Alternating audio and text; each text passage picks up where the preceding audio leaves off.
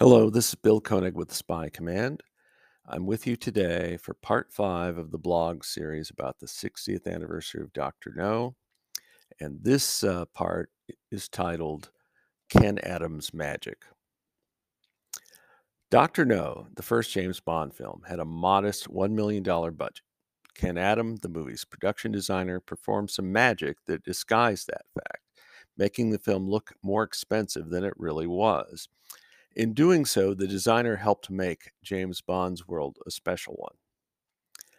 Adam's work on the initial 007 film included Dr. No's living quarters, a mix of modern and antique, a mostly empty room with a large circular grille in the roof where an unseen Dr. No, Joseph Wiseman, provides instructions to his lackey Professor Dent, Anthony Dawson, and Dr. No's control room, complete with nuclear reactor, perfect for any ambitious villain. Adam's work had an immediate effect. Director Stanley Kubrick snatched Adam up to work on Dr. Strangelove, or How I Learned to Stop Worrying and Love the Bomb.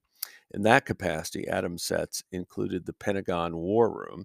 That image has been said to prompt Ronald Reagan, upon becoming U.S. president in 1981, to inquire about seeing the place. And it's been mentioned in various news stories, that incident. In any case, 007 producers Albert R. Broccoli and Harry Saltzman, after having to forego Adam's services for From Russia With Love, made sure the designer was on board for Goldfinger. Adam's sets got more elaborate.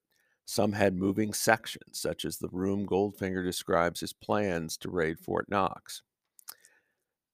Of course, there was the interior of Fort Knox itself.